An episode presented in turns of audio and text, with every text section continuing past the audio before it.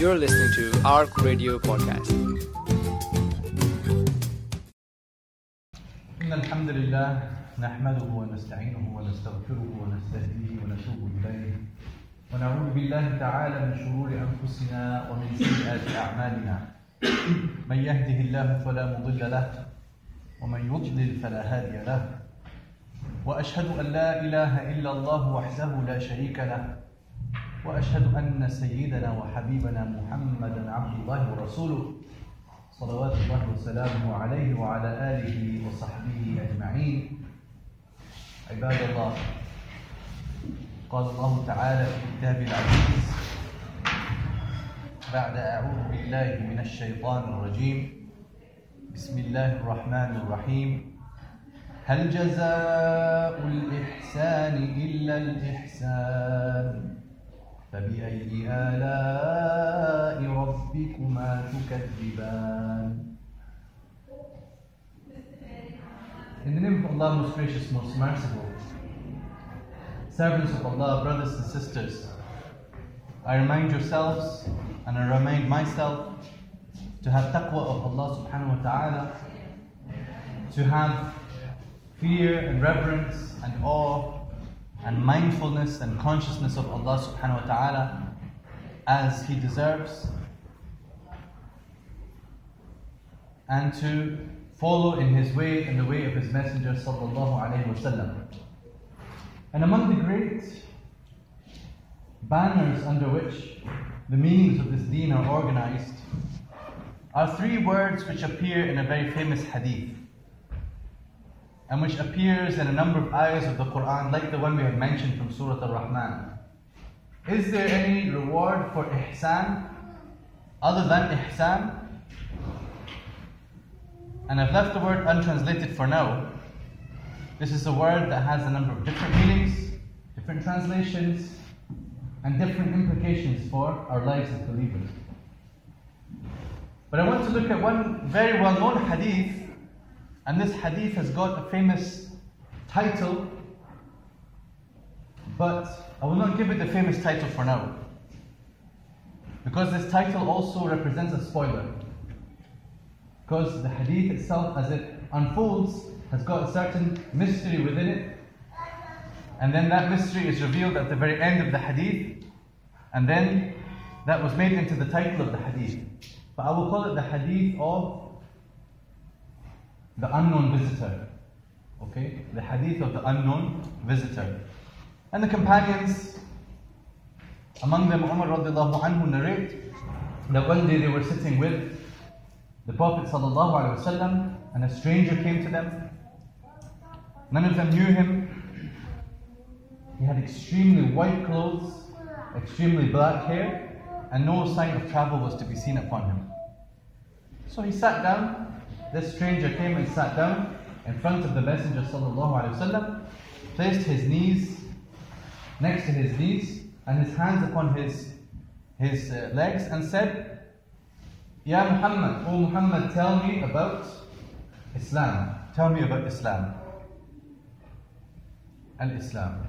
And the Prophet ﷺ responded with what we know as the five pillars of Islam. It is to declare there is none worthy worship but Allah and His Messenger, and Muhammad is His Messenger. To perform the Salah, to give the Zakah, to fast Ramadan, and to make the pilgrimage to the house of Allah for whoever is able. So here Islam is encapsulated as the main acts of worship and the main duties of a Muslim. And then the stranger said, You're right. Correct answer. Sadaqat. Now, what can a person to come and ask a question to the Messenger of God and then say, correct answer? Like, who gave you the who gave you the, the answers that you can come and ask a messenger and then tell him that he's right? So the companions were shocked that this person was asking at the same time he's confirming the answer is right. If you know the end of the hadith, khalas, you already know what the spoiler is. But if you don't know, then wonder with us. Then he asked him, the stranger asked him, Tell me about Iman. Tell me about Iman. So the Messenger ﷺ now answered him with the things that are supposed to rest in the heart that we are supposed to affirm with our tongues and to believe with our minds. And he said, it is to believe in Allah, His angels, His books, His messengers, the day of judgment, and also that everything, good or bad, is known and decided by Allah subhanahu wa ta'ala. The qadr. وَبِالْقَدْرِ خَيْرِهِ وَشَرِّهِ So now he has given him a question and an answer about Islam and Iman, and then again he says, You're right. So then he asks him a third question What is ihsan? So this questioner already has in his mind an agenda. I want to ha- establish what are the essentials of Islam, the essentials of Iman, and the essentials of Ihsan. So this questioner understands that these three things come as one collection in one unit. What does it mean to be a Muslim? What does it mean to be a mu'min? And what does it mean to be a muhsin? And I question at this point to what extent we treat these three terms as, as equally important in our own lives and in the way we think about our deen in our lives and the way we talk about our deen in our lives. We know something about Islam and pillars of Islam, and we know something about Iman. Although maybe that aspect is neglected after the external things. We start to neglect the importance of nurturing the Iman and strengthening the faith. But then I think a distant third is the emphasis on ihsan. But this questioner, this unknown stranger, he asked this question What is ihsan? Tell me about ihsan, ya Muhammad. And the Prophet ﷺ responded, أن تعبد الله كأنك تراه فإن لم تكن تراه فإنه يراك. so he gave him an answer which is quite enigmatic. And this answer is it is to worship Allah as though you see Him. For though you do not see Him, yet truly He sees you. So we'll come back to this in a moment. With the end of the hadith as it rolls out, the stranger, the questioner, asks about the day of judgment. And the Prophet answers, Nobody knows when it will come. The one you are asking knows no more than the one who is asking. And the Prophet ﷺ knows, by the way, who is asking. But then he said, Tell me about the signs, and the Prophet ﷺ mentioned some of the signs of the day of judgment. And then the stranger left.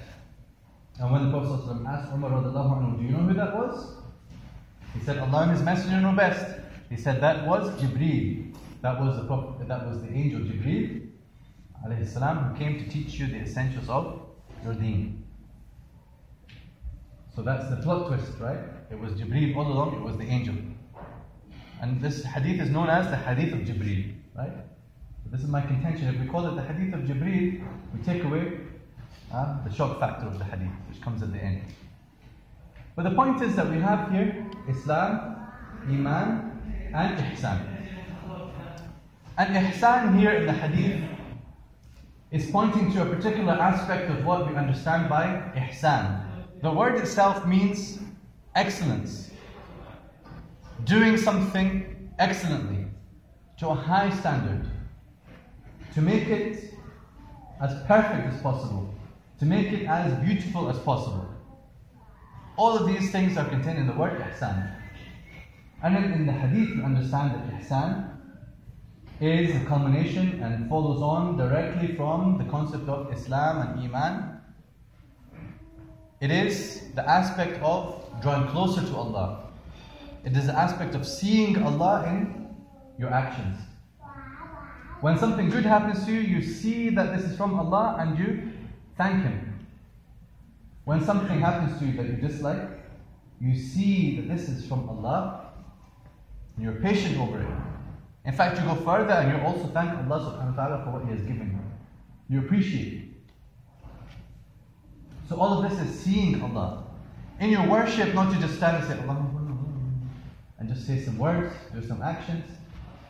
Where is Allah? in this equation. To see Allah means as if you understand that when you're standing before Allah, you see Allah before you. If I'm using loose language, you understand what I'm, what I'm trying to say. Because this is the way the Prophet explained it. It is to worship Allah as though you see Him. For even if you do not, you know that He sees you. So this is excellence and perfection in implementing. In having the Iman that takes us to a level of yaqeen and certainty. And having the Islam and submission in which all our limbs and all the parts of our body and our tongue and our heart are all submitted to Allah and directed towards Allah subhanahu wa ta'ala. Excellence in worship, ikhlas, tawheed, doing things only for Allah subhanahu wa ta'ala is part of the meaning of ihsan. But the word ihsan has so many dimensions outside of the realm of worship as well. And it's all connected with doing things excellently, doing things beautifully.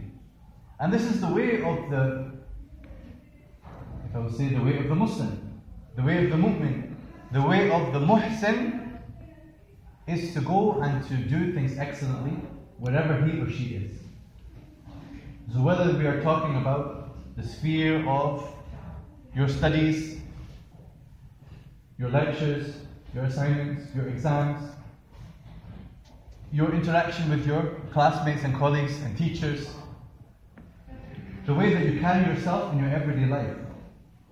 You do that with the mindset of a muhsin. How does that affect our behavior? It means you understand that I have to, at every moment, do things in the most correct, the most sincere, and the most perfect and beautiful way that I can. It's very, very easy to say, and it's much harder to implement in reality. But it's a consciousness that as a mu'min and as a Muslim, I'm also to be a muhsin. And by doing that, I'm spreading that goodness. I'm spreading that excellence. I'm spreading that beauty in the world around me. And I'm helping people. Allah subhanahu wa ta'ala says in a number of verses that He loves the muhsineen. Wallahu yuhibbul muhsineen. And Allah subhanahu wa ta'ala says that He is with the muhsineen. وَإِنَّ اللَّهَ لَمَعَ الْمُحْسِنِينَ Many verses of this nature. And the people of ihsan are those whose effect is felt, is felt on others. Their effect reaches out to others. The Prophet ﷺ described even when someone is slaughtering an animal, he used it as an example of the muhsin. The Prophet ﷺ said, إن الله كتب الإحسان على كل شيء. Allah has prescribed excellence, ihsan, in every matter. So if you are to kill, then kill excellently. If you are to slaughter an animal, then slaughter excellently. Do so in the best way. And then he explained then to sharpen the knife and to put the animal at ease, to treat it kindly, not to upset and worry it. Okay? So nowadays there's debates going on in the in the news and in um, local government about methods of slaughter of animals and what's more humane. Is it more humane to slit the throat with a sharp knife? Is it more humane to blast its brains with an electric uh, bolt? Open to discussion by all means. But we have to understand where the Islamic perspective is coming from. To do things excellently. Wherever excellence lies, this is the purpose that we are seeking. And how is that excellence manifested? By making the animal at ease. So, for example, a blunt knife is going to cause more pain. It has to pass over several times of the animal's throat. It's going to cause more discomfort. It's going to cause harm also to the meat. Because the animal's struggling and it releases all the hormones and the best thing for the person who's going to eat this meat, my apology if you're a vegetarian in this discussion, And the best thing for the animal itself is to prepare correctly. Prepare your instruments and your tools. Prepare all those who are going to be involved in the process, including the animal. As from the prophetic example also, is that the animal shouldn't be put in a, you know, they shouldn't be all together and they are seeing their brothers and sisters being led off to slaughter. Instead, they should be separated so that they don't undergo the stress. All of this is showing us the attention to detail, which is contained in the word ihsan. So, whatever it is that you are doing, do it with ihsan. When you're doing your exams, do it with ihsan. Write your name neatly at the top of the page. Do that with your notes. Take your notes excellently. Prepare yourself for everything that you're going to do. Review after you have done. All of this is part of ihsan. Because it's not an option. It's an optional thing. It is a very substantial part of who we are as members of this ummah. The ummah of Muslimin, the ummah of mu'mineen, and the ummah also of muhsinin. And that effect, as I said, will be noticed and felt by others. The Prophet Yusuf salam, when he was put into the prison, of course wrongfully, there were some other people who entered the same prison with him. And after a while, they came to him to ask him a question. They had seen some strange dreams, and they felt that they needed some explanation. What do these dreams mean? And they came to Yusuf and asked him these questions, and they explained why they have asked him. They said, Inna naraka min al muhsinin. Because we see you as one of the muhsinin. So you can take that to mean we see you as someone who carries himself with excellence. He's in the prison. How many things can he be doing there? How much freedom does he have to act as he would in his normal life? They are seeing him in his salah and his dhikr. They are seeing him in his eating.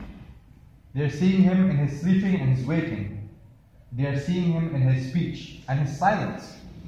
And all of this they have seen excellence and perfection in his character. The Prophet of Allah, Yusuf, peace be upon him. And so they said, We see you as a muhsin. They don't see into his heart, but they see his behavior.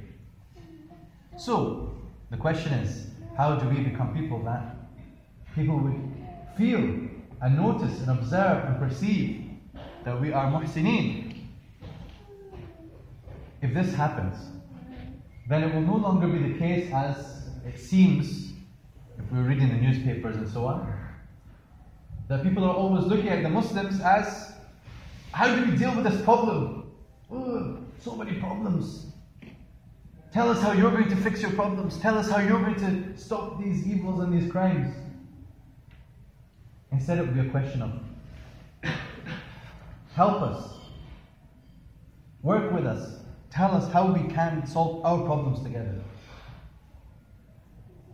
Do we believe that Islam has much to offer societies today?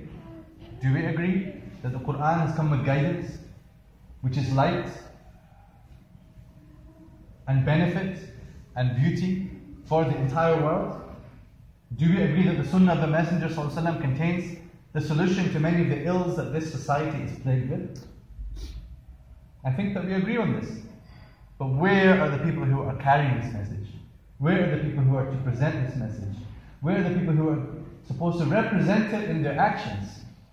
Who is going to be that community if it's not us? The starting point is to instill ihsan in our own behavior. It is to live as muhsineen. Working on our own selves to better and perfect our own selves and spreading that benefit to other people around us. This is the two way aspect of ihsan. It works within ourselves, as the hadith indicates that you worship Allah as though you see Him. For if you do not see Him, truly He sees you. And then it spills over into others. as the saying goes, Al-insanu asirul ihsan. That the human being is a captive to ihsan. Whenever you do good to people, the human nature means that you recognize this favor and this benefit, and you respond in kind, and you respond positively. This is the way that we are, this is the way that others are among our neighbors and our friends and our countrymen and women. How do we spread this ihsan so that we can work together to spread the guidance that comes from the Quran and Sunnah to benefit our people? This is the question that I'm putting to you. This is the question I'm putting to you, and I want you to worry about this. Not just for between now and next week, but to worry about this as you are on this course or as you are in this phase of life. How can I take what I'm doing now and make it a means? How can I do it with ihsan and make it a means of spreading ihsan in the world? أقول قولي هذا وأستغفر الله العظيم لي ولكم ولسائر المسلمين فاستغفروه إنه هو الغفور الرحيم.